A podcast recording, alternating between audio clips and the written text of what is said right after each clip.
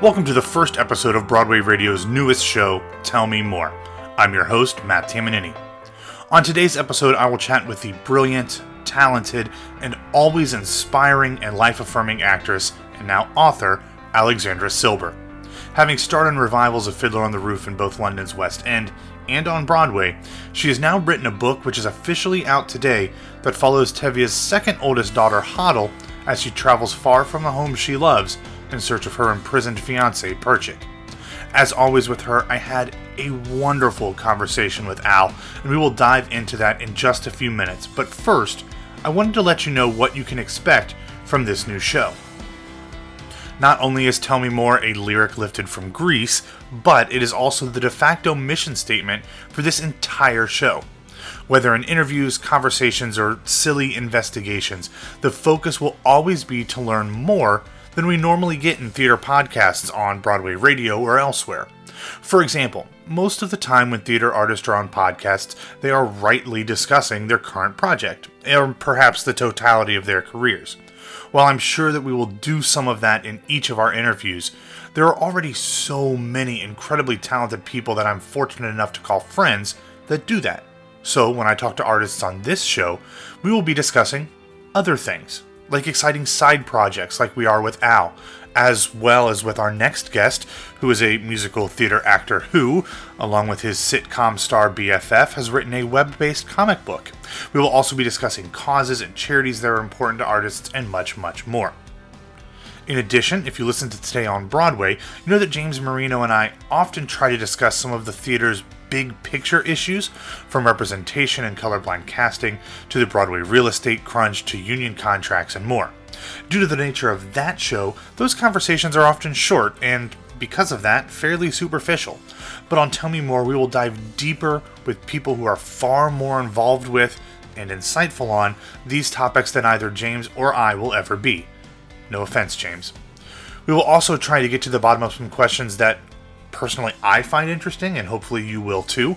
Like, why are there so many musical theater actors on the CW superhero shows? And are musicals adapted from movies more or less successful, depending on how you define that word, than those adapted from books, straight plays, or real life? So you'll be hearing more about Tell Me More in the coming days and weeks, and I hope you join me on this journey. Now back to today's first episode.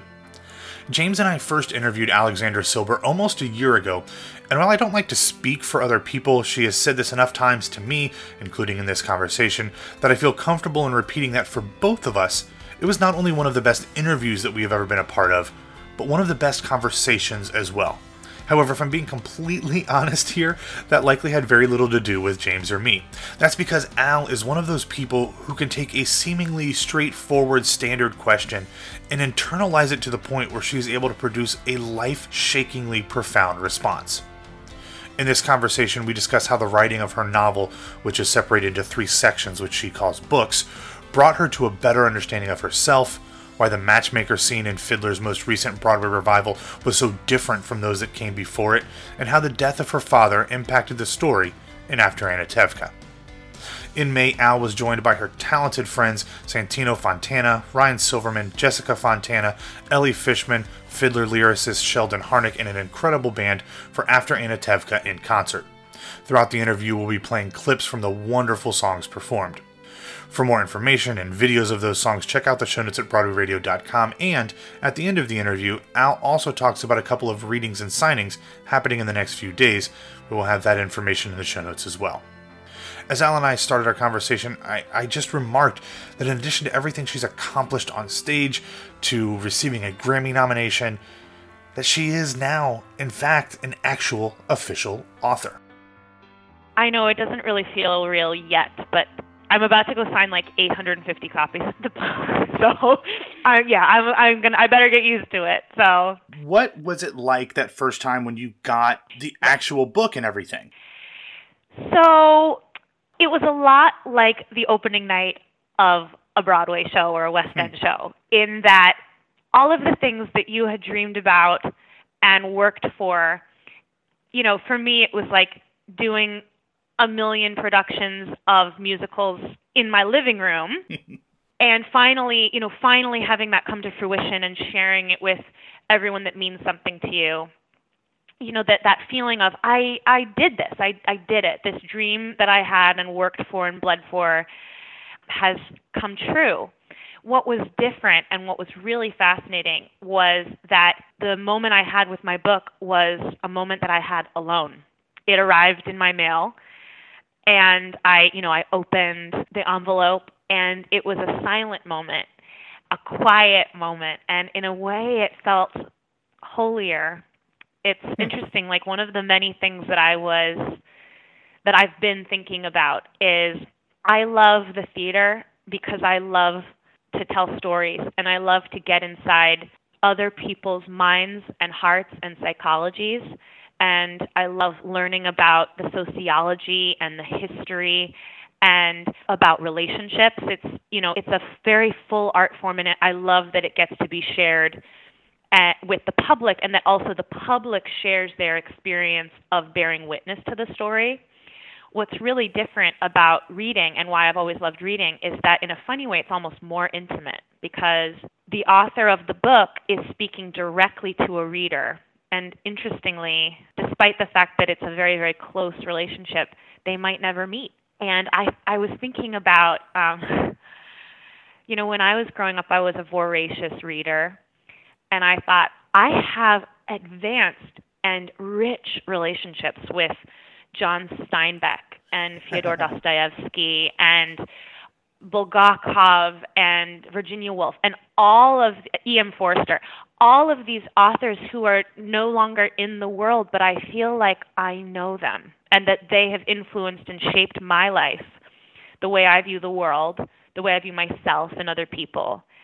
And I think what's so fascinating is that that key difference is the difference between the theater. The beauty of the theater is that it happens in real time and it's ephemeral. And the beauty of writing is that it's forever it's something hmm. that long after I'm gone, someone will have that intimate moment with this book. And I think I all of that hit me when I held it in my hands. Was it a you know, so you said it was a holy experience. Was it was it were there tears? Was it like what what was that? Yeah, I I guess there's a part of me that wish I could say there were tears of hmm. of either emotion. But to reference a musical. Um, you know, in um, Flora the Red Menace, that beautiful Kander and Ebb mm-hmm. song, mm-hmm. A Quiet Thing, when it all comes true just the way you planned. You know, she talks about, Flora in that musical talks about there's no fireworks, there's no trumpets, it's a quiet thing. And that's that's what I felt. I felt the I felt a quiet thing. It was it was this huge, you know, it, it simultaneously held the universe in the palm of my hand. It was one of those feelings. And it didn't make it any less profound. It was just like I think I think the miracle of it was every accomplishment in the world is day by day, line by line. You know, if you think about like a baby being born, you know, the the baby is gestating just by the mother breathing and living and and continuing on. A tree looks stagnant but it is growing every day. And i just think i i was sort of going over in my head that line by line chapter by chapter this book was born and has come to be. And you know it it doesn't it's creativity is work. It's not magic. And i just you know to to hold it it it felt like a living thing yeah. Well, you mentioned that that it's a it's a living thing and it's and it's grown maybe slowly, and mm-hmm. that this is something that you you'd work towards. But you also mentioned doing these musicals in your living room before doing things on stage. On the yeah. converse side, had you ever like I know you've been blogging for like you know 15 years or whatever it is now but yeah. did you ever think of yourself as a as a writer was a novel ever part of the plan whether it was this one or something else that's a great question. You know, I don't know that I've ever thought of it in that context, so I'm really happy to think about that and answer it. Um, yeah, I mean, I I suppose yes and no. I think I always like, for example, whenever there was like a card that had to be written in my family, or you know, like when a class writes a card to their teacher, I was always the person that was like, oh, she's good at writing cards, you know. Um, I guess it was always I had a way with words. I knew that about myself in the same way that I think I knew I was a good singer and a good interpretive actor. You know, the, yeah. a lot of the skills and the talents we have are, are apparent earlier in our in our lives, right? But I think to take on the title of I am a writer requires a sort of like spiritual shift in self knowledge and and self worth that a lot of people I don't know, don't don't necessarily always do that. They sort of accept the title and then run with it, but to really hold it, it's I I never ever to put it to you this way, I never in my life thought that it would be the thing at the top of my tax return. Do you know what I mean? like this person is a writer, this person is a novelist. I wrote in the same way that for many years, you know, we've discussed before in our previous conversations how I have a degree in in acting in straight drama. Mm-hmm and that my singing for a long time was very natural and I really only started training properly later in my life. So I had a very similar experience owning my right to call myself a singer. Because in my head, I went, well, a singer is somebody that sings at the Metropolitan Opera. a singer is someone that has a degree in musical theater or vocal performance. And what I find really funny is I'm sitting here going, well, actually, I'm really happy to not have a degree in creative writing from wherever university because it's proven to me that well there's a book and it's right there. You know it's the thing. So some you know if, if a writer didn't write it then who did you know? Um, and i think that actually opened up a whole other conversation and, and and concept to me in my brain of you know training isn't everything. It, it that the magic of life is in the doing and in the exact same way that I remember having a great conversation with my mom about singing many years ago, she was like, But I'm confused because I definitely saw you in the West End production of Carousel playing Julie Jordan. so they're having you sing in public in one of the greatest English speaking theaters in the world in the front. So if you're not singing, I'm just confused. You know, it was and you know, of course I made she made a very good point. But I don't think that that's everything. I think it's about the ownership of the words. And I had a really great conversation with my uh, literary agent as well, where when I was really panicking about writing this novel and just writing in general, you know, I for like you said, for years I've been blogging, but when I first started my blog, it was a little irreverent and it was definitely like an outlet for me to put all my creative energy so that my quote unquote night job as an actor didn't have to fulfill all my creative needs. Hmm. It's actually interesting. It's kind of like uh, having a relationship and having a job. You know, sometimes when one is really suffering, you put all of your emotional eggs in the basket of the other. Does that make any sense? Yeah, no, absolutely. Where you sort of go, oh, well, if my relationship is suffering, I'm going to throw myself into my work, or vice versa. I thought, well, I had a lot of creative needs. And I thought if I completely de- depend on my theatrical career to meet those creative needs, at a certain point it's not going to feel fulfilling. And I'm going to grow weary and I'm going to get upset.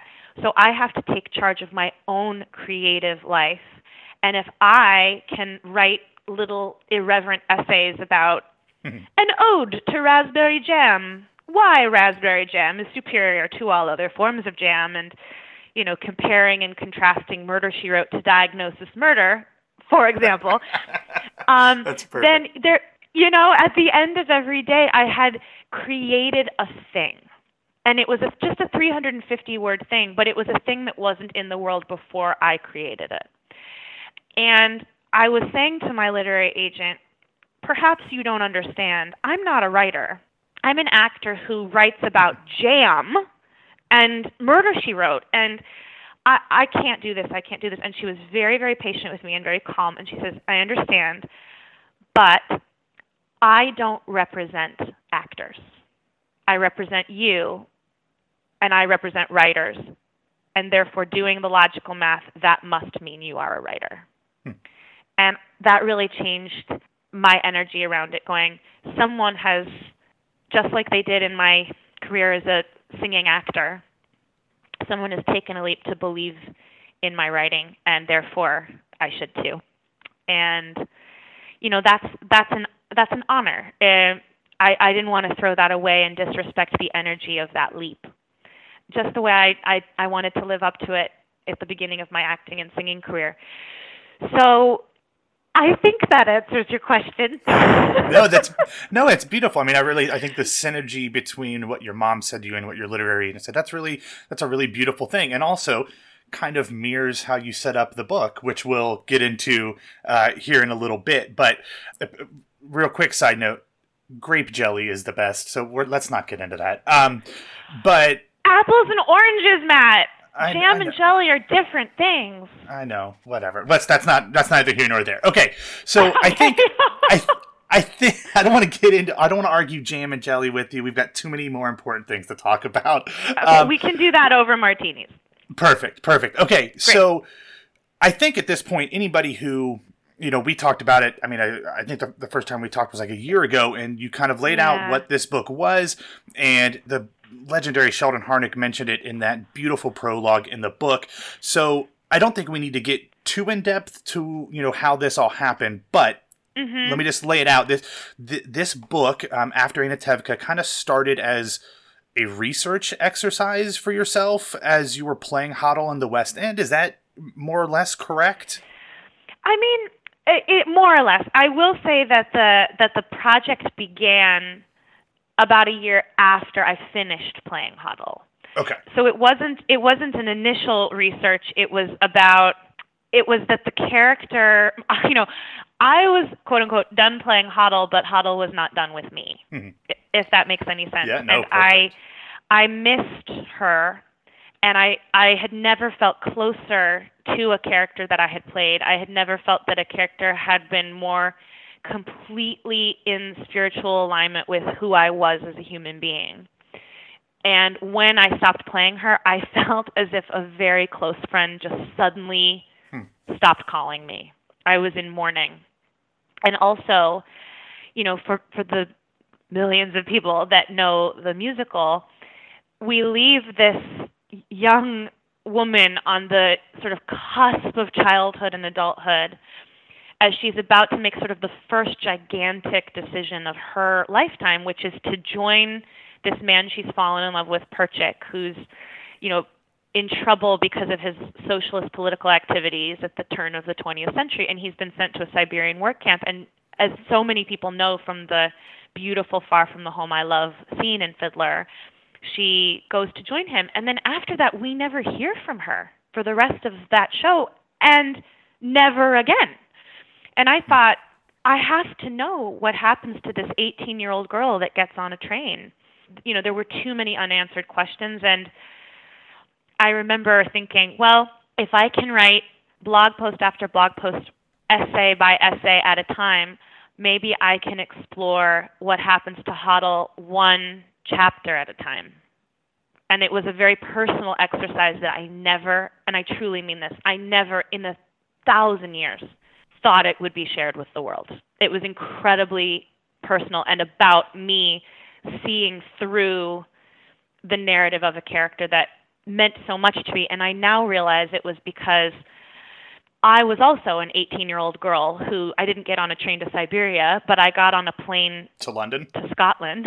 Oh, yeah, Scotland, yeah, for school, yeah. Yeah, at an equally tumultuous part of my life just after my father had passed away. And I, I only now see there is a parallel between an 18 year old who gets on a train to Siberia and an 18 year old who gets on a plane to Scotland. That in seeing Hodel's story through and making sure that she was strong enough for the rest of her life, I was doing that exercise for myself. That's great. Well, okay, let's we're we're we're at the point about talking about the book now, and I mm-hmm. I'm by no means a book reviewer, and full disclosure, I'm a really slow reader, so I still have to finish the last of the three books. So don't spoil anything for me or anybody who hasn't read it that's listening. But Al, it's it's it's beautiful and it's heartbreaking and there are moments where like my heart is racing as I'm reading it and then I've laughed out loud and I've cried at things that I didn't expect to cry. So Oh, thank uh, you. Congratulations and thank you for that. But it's interesting that you talk about this as being such a personal thing for you that there are so many parallels that you didn't notice between you and Hodel when you're writing this.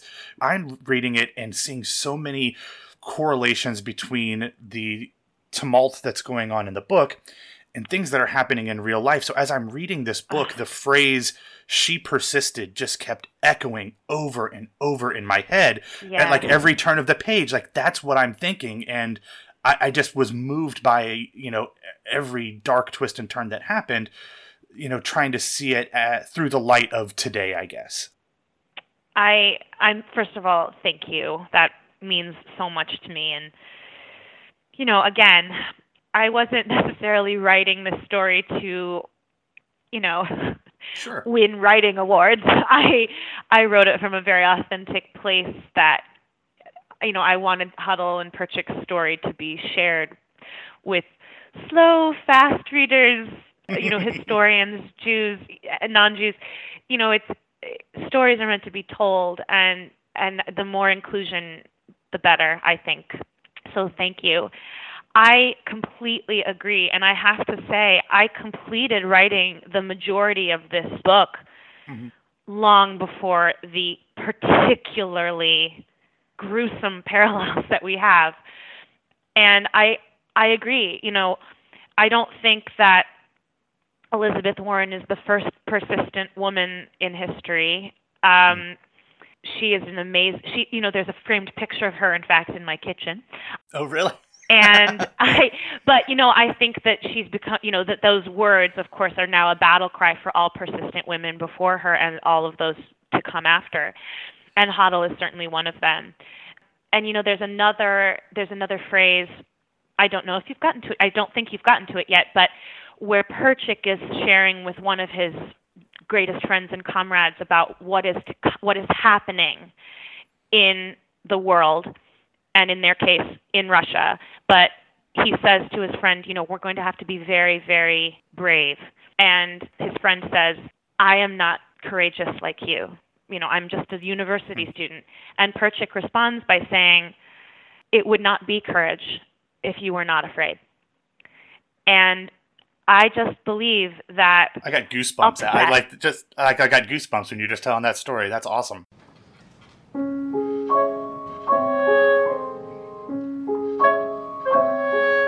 Our bodies both are broken, there's brands upon our skin. Though it's hard to keep a meal down, we won't kneel down and give in. There's too much that's worth fighting for, that's too long been delayed. You will never find your courage if you never feel afraid.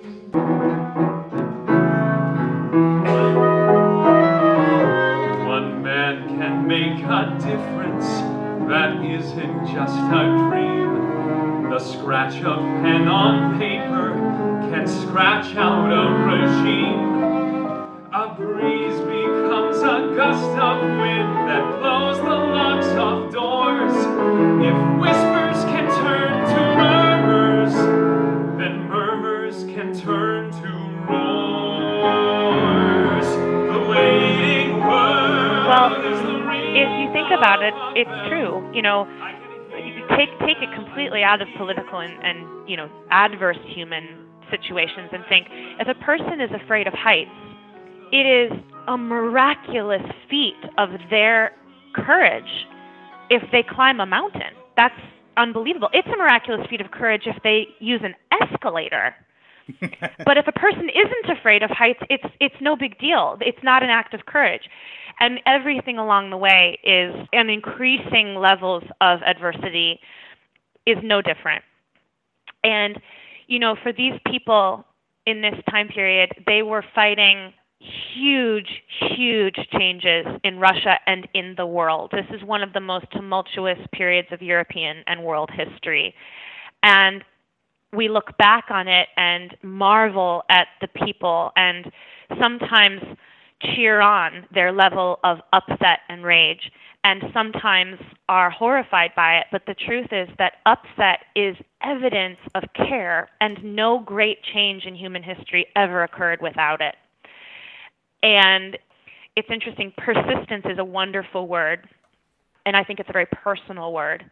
And I think that we've also had a lot of, uh, there's a lot of baggage around the word resist. Um, some people find it to be an incredible banner, and some people find it to be difficult and at times offensive. But the most important thing to realize about resistance is to, at, the very minimum, honor all of the people who have come before, who have worked and bled and sometimes died for what that word has come to mean. And that, if anything, regardless of what side of the political spectrum you sit on or fall, that having the courage of your convictions is universally admirable. And you know that it's it's just very important important to fight for what you believe in. The the beauty of Perchik and subsequently of of Hodel is his fight for equality his fight for fairness and his fight for justice for mankind. And you know, regardless of where communism eventually took Russia slash the Soviet Union and how flawed that experiment became, the essential message is very poignant today. That I, I believe you have gotten to the part where one of my favorite characters, Rabbi Syme, who mm-hmm. is a, a counselor to Perchik in his youth. And incidentally, I thought you might like to know this. Rabbi David Syme is the character in my book. Rabbi Daniel Syme is a rabbi who is from Bloomfield Hills, Michigan, and really changed my no. life. was a very was a very very influential person around the time of my father's death, and I wow. this was my way of honoring him. But Rabbi Syme says to Perchik that all men, no matter how low, how basic, or how tormented, deserve dignified brotherhood and respect. Mm-hmm. And that is a universal truth. And so yes, I, I do believe there are some very chilling parallels, not only in the ideals, but in the levels of torture and adversity that are expressed in, in the book. It's not for the faint of heart, as you know.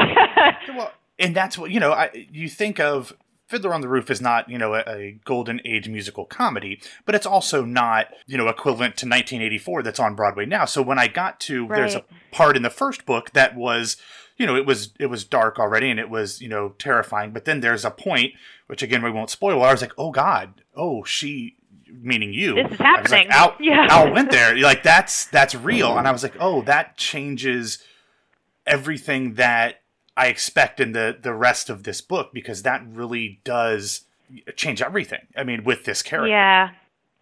And I think yes, I agree. And I think that it's you know, it's important to recognize that it's it's based on characters from Fiddler on the Roof, but it is definitely not Fiddler on the Roof. Right. Uh, we're not in Kansas anymore, meaning we're not in Anatevka anymore. that this is definitely a piece of realistic, and that means very harrowing historical fiction. And yeah. You know, they leave the shtetl to uncertainty, and what they're met with is trials that are the trials people would have met in the Russian katorga system and the prison system for these criminals and I think the beauty of it is no matter how dark, Hodel does not lose her her spirit. Her spiritual spine is never broken. And that's that's perfect because that's what I wanted to ask this question. One of the mm-hmm. themes that comes up a, a lot is is Hodel talking about kind of the balance between devotion and faith and mm-hmm. having this faith that was innately born in her that she was able to kind of rely on even in those darkest days like the ones I just you know al- alluded to and and it right. did to me harken back to Fiddler because you know to me the devotion kind of rang of the you know the song tradition this is what we do right. we're devoted to this tradition but faith is something that whether it is a faith to your beliefs like with Perchik and and socialism or you mm-hmm. know is a more religious faith like that was so interesting and, and and and powerful to me to see that in Hodel to go through all of the stuff you put her through to kind of but that was still at the the heart of a lot of what she did at least through where I am. Yeah. I mean I'm I'm glad you brought up that distinction because I believe faith is a very personal thing.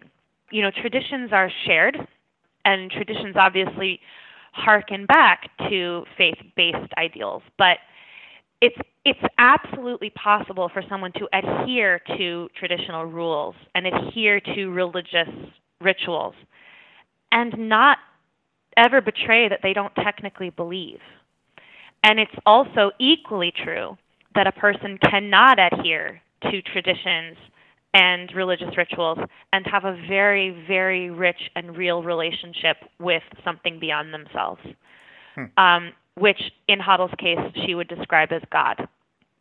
And I think that one of the many things that she goes through, and uh, you've definitely gotten to this part, where she sort of observes in the sisters that we come to know in Tzeitel and Chava that there's a difference between a person who obeys, a person who rails against, and a person who truly believes. And that Hodel finds herself as a true believer, feeling that she has a relationship and a dialogue with God that feels very personal to her and also that as she goes through periods of doubt, her faith strengthens. And I love the role of doubt, not only in a religious context or a faith based context, but just in life. Um, there's a very famous story about kind of veering away from Judaism for a moment, but about hmm. Muhammad when he was when when Muhammad was chosen and and told by by the archangel that he was going to lead people to Allah, he at first didn't believe them didn't believe that he'd had this vision, didn't believe that, that this was real. And he walked away from this vision and, and went into solitude and thought about it, and through the period of his doubt, came to decide that he believed. And that it would be one thing if you just accepted that this was your calling, but the but doubt forces you to really look at what's being presented to you and make a personal and very real decision to believe. And um, I think that's true of anything from believing in yourself to having faith in another person. Deciding to trust other people is a huge act of faith. But nothing is more personal than your relationship to God, the universe, whatever it may be, you know, nature, whatever it may be for you. Right. But when it's chosen, it's always stronger. Yeah, I like that. Well, and I, not to get you know too super personal, but obviously this is you mentioned your the connection to your rabbi growing up, and then you've talked mm-hmm. about how important Hodel's faith is as it grows through this. Without getting into, I don't want to ask too personal questions here, but I mean, I feel like you and I have burst through that wall before. Yeah, so I know, worry. I know, I know. Well, but I, yeah. I, guess my question is not about the particulars. I guess my question is more about yeah. as you go, as you've gone through your life, has your relationship with whatever it is that you believe has that kind of grown like Hodel's has through all of you've talked about, you know, your your father passing away when you were 18 and mm-hmm. you know, mm-hmm. you living in Europe and coming back and you know the the ups and downs of life, you know, in the arts. Have you have you felt yourself grow in faith and whatever faith that is like she does? Yeah, I do. You know, interestingly, I think I worked a lot of it out through the writing of this book. I mean, that hmm. Hodel's everything that I speak to as HODL's relationship with faith in God feels very, very much identical to my own. The only yeah. difference being our, the, you know, the literal background we have. Yeah. Um, meaning, you know, I didn't come from a very, cons- very conservative shtetl community. You know, I came from a, a relatively secular um, experience. My my mom's family was Catholic, you know, and you know, so it it was an incredibly reform situation. But I do feel interestingly that my my relationship with faith has been chosen in my adulthood and differs greatly from people in my family. You know, feels uh, uh, it's a very big part of my adult life. And I think interestingly, Fiddler on the Roof has everything to do with it, um, hmm. as well as you know part of dealing with meaning. You know, when people that you love and are close to you die early in your life, you're forced to you know when, whenever that happens to one, you, you're forced to confront a lot of bigger themes and you know every everyone must grieve. Um, you can you know pretend you're putting it off as long as you want um, but everyone must grieve. Everyone will share the experience of loss and grief in our lifetime. People die. Um, people's hearts are broken. And for me it wasn't that i utilized faith in god as a source of comfort or of healing but as an illumination of meaning about what life feels like on earth, whether we're loved ones that are, you know, left behind in death or just the meaning of living a life as a as a good and honest person. One of the things I also love about Judaism in particular is it it really does celebrate life here on earth and it's so connected to the arts, to literature, you know, it has a very rich cultural history, almost connected to, but almost separate from the the faith part. And well, that's um, something. Oh, sorry. Go ahead. Oh no, no, but uh, basically, um, Hodel's Hodel's journey is my own with that Yeah. particular subject. Yeah. Yeah. Well, and uh, that it, tie. I mean, you wrote the book, so obviously it's something. But I mean, the rabbi even talks about that. You know, in in one of the lessons about Exodus, it talks about Yeah. God commanded uh, the Israelites to go and live. It, you know, it is very much wanting to celebrate the fact Yeah. that we are on Earth. You know, so I, I think that rings perfectly. Oh, true. without question. And I think something that I've always found really interesting. I love the story of Exodus in general because it's, you know, even going back to, to politics, it's a story about oppressed people everywhere. Mhm. And yes, just to that point, you know, if you think about ancient Egyptian culture, it is a culture that is completely focused on death and the afterlife and what that means. Yeah. And um, if you think about it, you know, it's it's a, you know the people that are choosing life and and celebrating life here on earth, and that that whole exodus is leaving a culture of death into a culture of life. And uh, there's a symbol in that that I I really love. Yeah.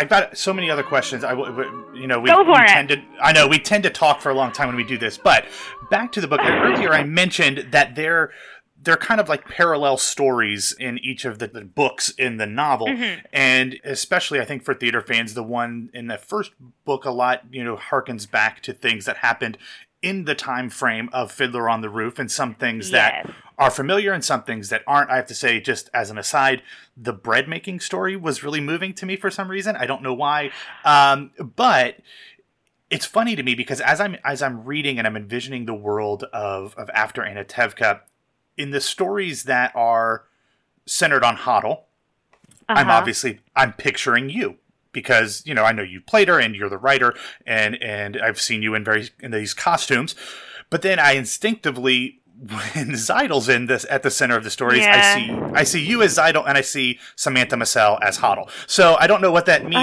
Uh-huh. Um, maybe too much of the dressing room 51 videos or whatever. But I guess as I'm that made me think though, you know, you wrote this book, you know, as you said for the most part, or wrote it in the, you know, the whole process after you'd finished playing, you know, Hodel. So but Mhm. did did your Zeidel from London play a part Oh, in how yeah. you picture her? And then did oh my gosh, having written yes. it go ahead. Yes.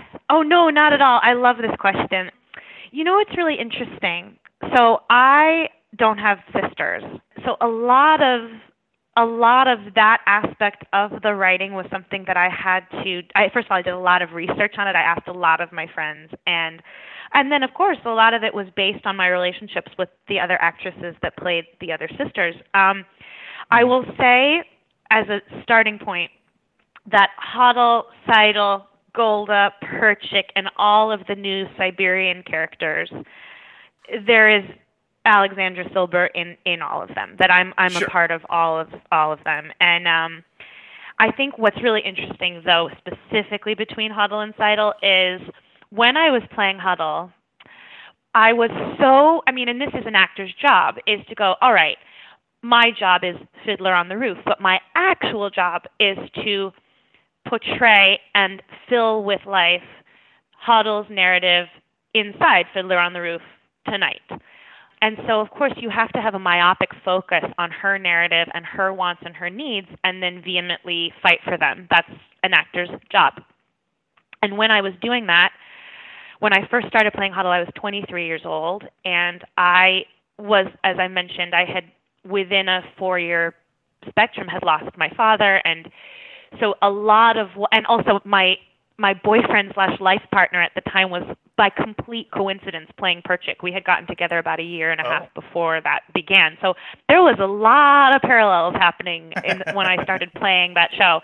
And I absolutely did not understand the plight and the crisis behind Motel and Tzeitel's reality. I kind of viewed not at all the actors because the actors were geniuses and very remain very good friends. Um, Frances Thorburn, who played Tzeitel with me in Sheffield and in London, is one of my closest friends to this day. But I think I viewed Tzeitel as a little bit chilly and separate from the rest of the girls, and I, of course, viewed Motel as sort of drippy and a total schlemiel. I didn't understand why why Tzeitel had any interest in him, and you know, just was sort of removed from it and was off in my own existential crisis of what will I, you know, all all of the things that at you know the beginning of the play Hodel thinks about.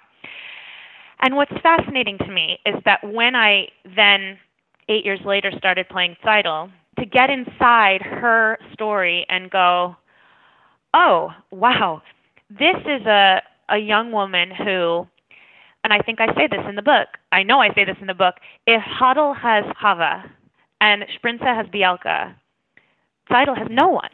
Tzeitel is alone in her life, and yes, she is definitely the apple of her mother's eye. And I have definitely created, and, and it is you know sort of my notion that Tzeitel is an extremely fastidious and gifted homemaker. You know that she just has the gifts of all of the things that any Jewish woman and wife would ever dream to possess.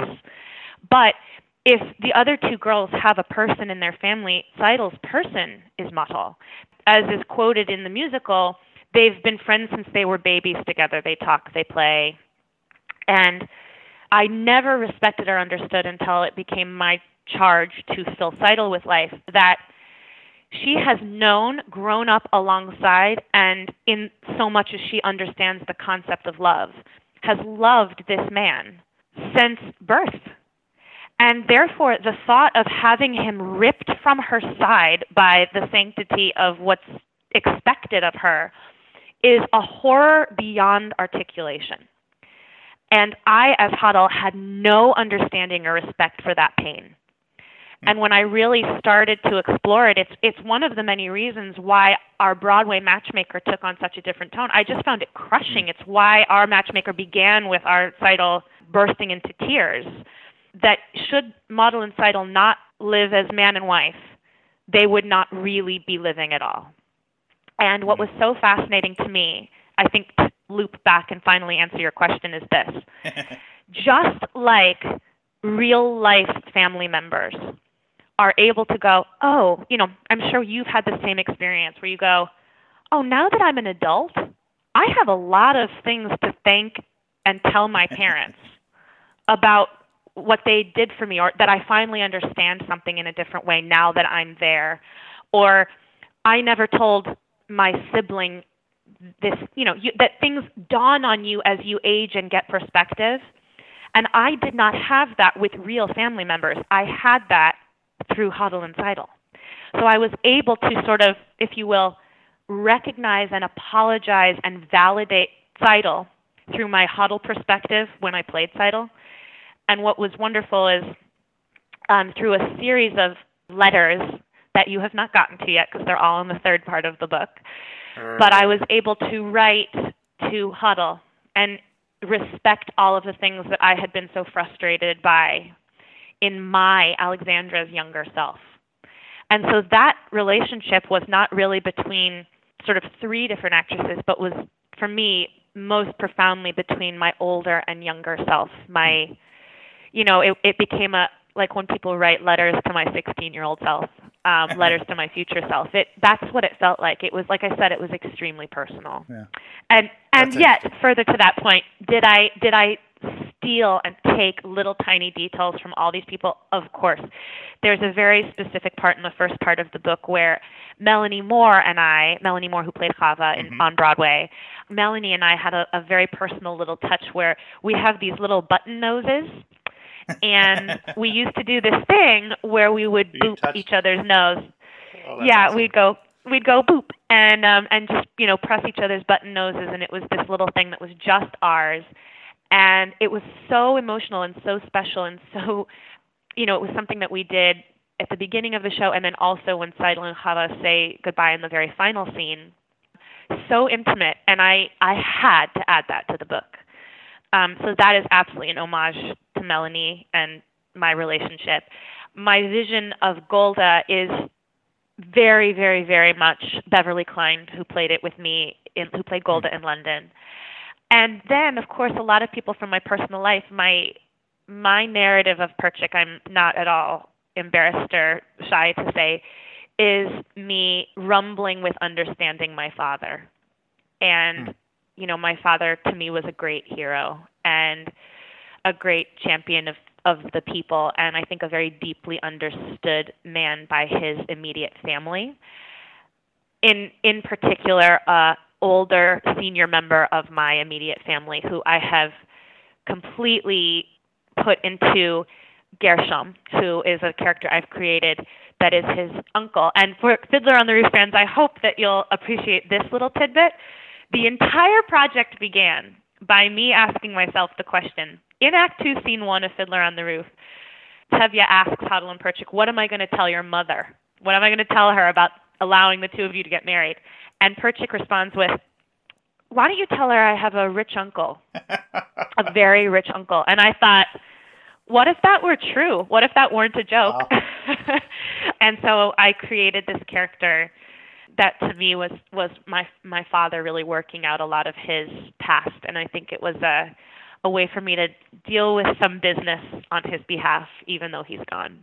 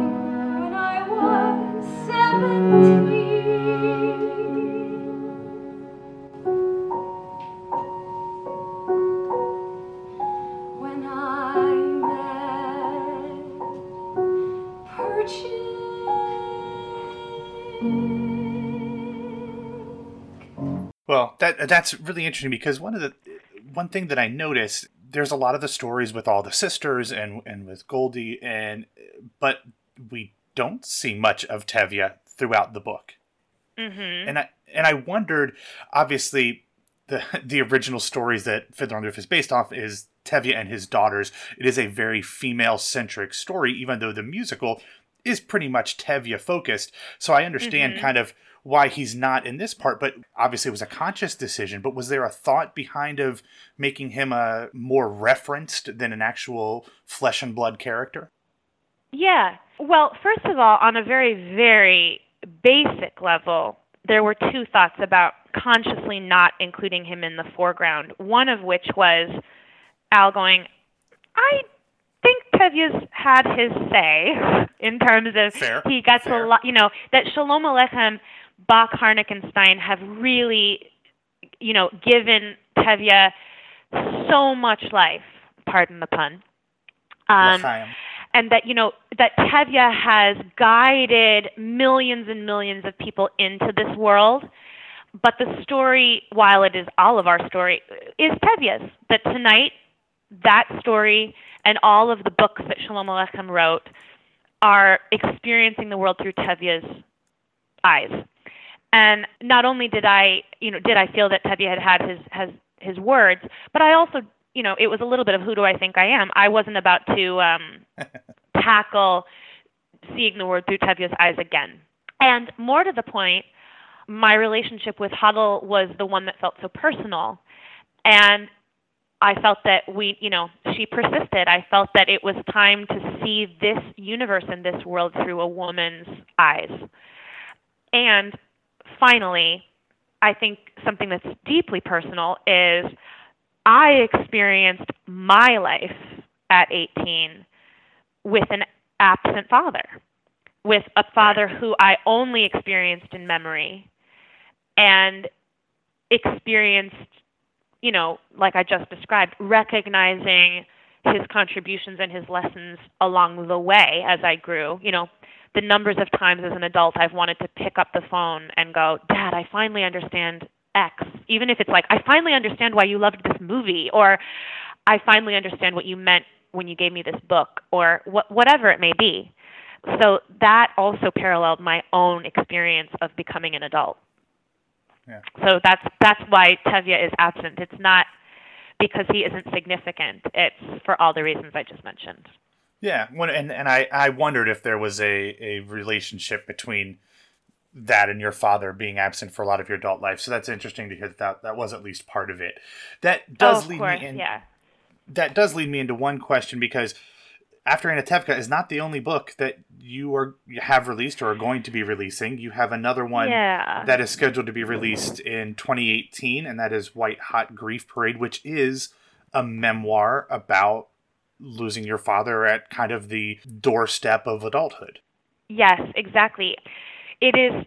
It White Hot Grief Parade was uh, interestingly it was a response to an experience I had around the 10 year anniversary of my father dying, which interestingly was only a couple weeks after my Broadway debut completed itself. So I had just finished playing Sophie De Palma in Masterclass in 2011.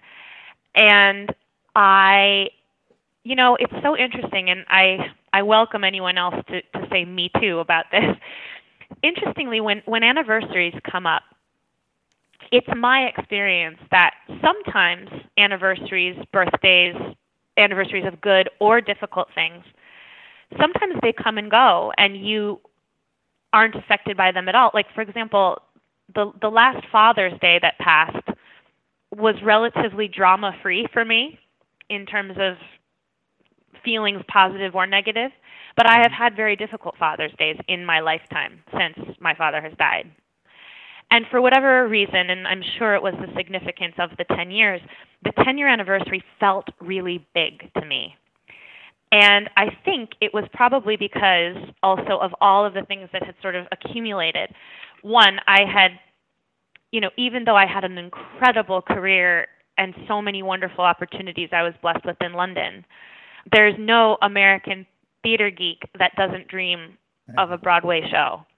And there I was at 28 and I thought I I really did do it. And you know, if if only I could say now to 18-year-old Al, not really at all different from what I was just describing about this communication between Hodel and Tzeitel, older and younger Al. If I could say to her, Al, one day you're going to realize that not only is it all okay, but it's going to be glorious because of this adversity. That you are going to take this experience and use it as a catapult of meaning.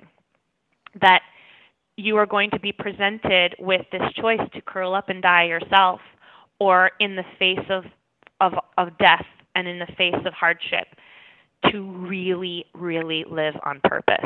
And you chose the latter and you did it. And if you told 18 year old me that i don't know how i would have taken it but regardless it mm. happened. And so i was having this this moment and i ended up writing a, a blog post that was i think for the first time in my blog's history, I got extremely personal. In the mm. sense that there had all there you know it's not that my blog wasn't open. It wasn't that i wasn't warm. The tone of it wasn't you know welcoming. But it was definitely you know i i didn't open myself up to extraordinary vulnerability that i would really only share with my inner circle of people until i wrote Right. this post which is called 10 years. And i i basically it was the first time that i said to people you know has anyone else out there ever had it hard and thought they weren't going to make it and then made it you know, here are the things that I've learned thus far. And the the first of all, this post poured out of me, and the response to it was staggering. It was like an earthquake mm-hmm. of this desire for people to connect at that level, and that it was interesting how people responded not just in terms of grief, but in terms of all hardship. And what was really fascinating to me was at the time, and it's really interesting that you say you're at this point in the in reading After Anatevka. At the time, I had completed the first two books of After Anatevka, but I had extraordinary writer's block about book three. I knew what I what I was going to do with it, but I couldn't sit down and physically write it. I I just I I couldn't do it. I couldn't do it. And when I wrote that post, it just became very clear that I had to write White Hot Grief Parade before I could finish after Anatevka. Oh, and really? it, it it exploded out of me in in weeks. I mean, it, the it was it just poured out and poured out and poured out and poured out, and it it was completed very very quickly. It, it's very raw. It's very interesting. It's very blackly comic. It's very funny. um, and once I completed it, book three of After Anatevka almost wrote Oh, itself. wow. And so hopefully, you know, all being well, we'll see. But hopefully, White Hot Grief Parade is slated to come out Father's Day weekend of 2018. Oh wow. Yeah. Okay. Well, and that's that's interesting because I think after Anatevka, this episode is going to come out on the day that After Anatevka is officially released, which is July- July fourth, which is the day after your birthday, right? It is the day after my birthday. Happy birthday to me. Yes. Probably the best birthday present I've ever had. and you gave it to yourself, so there you go. Uh, yes, that's exactly. It's Well- it's you know, I like just you know it's one of the things I just want to say to like anyone listening, and you know to you Matt too. Like, dear hardworking dreamers everywhere, just keep going, and no matter how downtrodden, how difficult life seems, it's really just one sentence, one page, one day at a time. I think that's a perfect way to end it. So, Al, thank Yeah. you so much. I'm so happy for for you with this. This is this is incredible, and I think this is just uh, the beginning of great things and, and more opportunities that I'm so excited to be able to sit back and watch you you go through because I, I think that this is really really uh, special, and and I couldn't be happier for you. Well, I'm really grateful to you too. I, you know, I've said this like your our interview last year, our talk last year was one of the greatest talks of my life. Me, me too. And, me too. um, so it's you know, I I feel so honored to keep tracking it all with you. So thank Well, I you. appreciate it.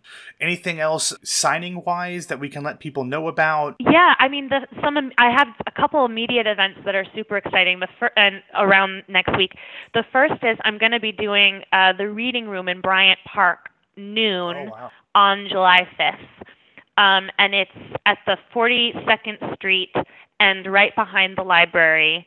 Um, and if it rains, we're going to move to a different location. So check check your internet. Um, but it's going to be a really really fun um, sort of first launch event, July 5th at noon in Bryant Park, and then um, July 7th I'm at the Astoria Bookshop at 7 p.m. and I'm going to be joined by fellow Hodel Samantha Massell. So we're going to have a little Ah, dressing room 51 reunion and having a really nice chat and reading at Astoria Bookshop on the 7th. So those are the first two events, and then everything else you can um, you can check out on my website, or I also have afteranatevka.com. So Nice. any information can come from there.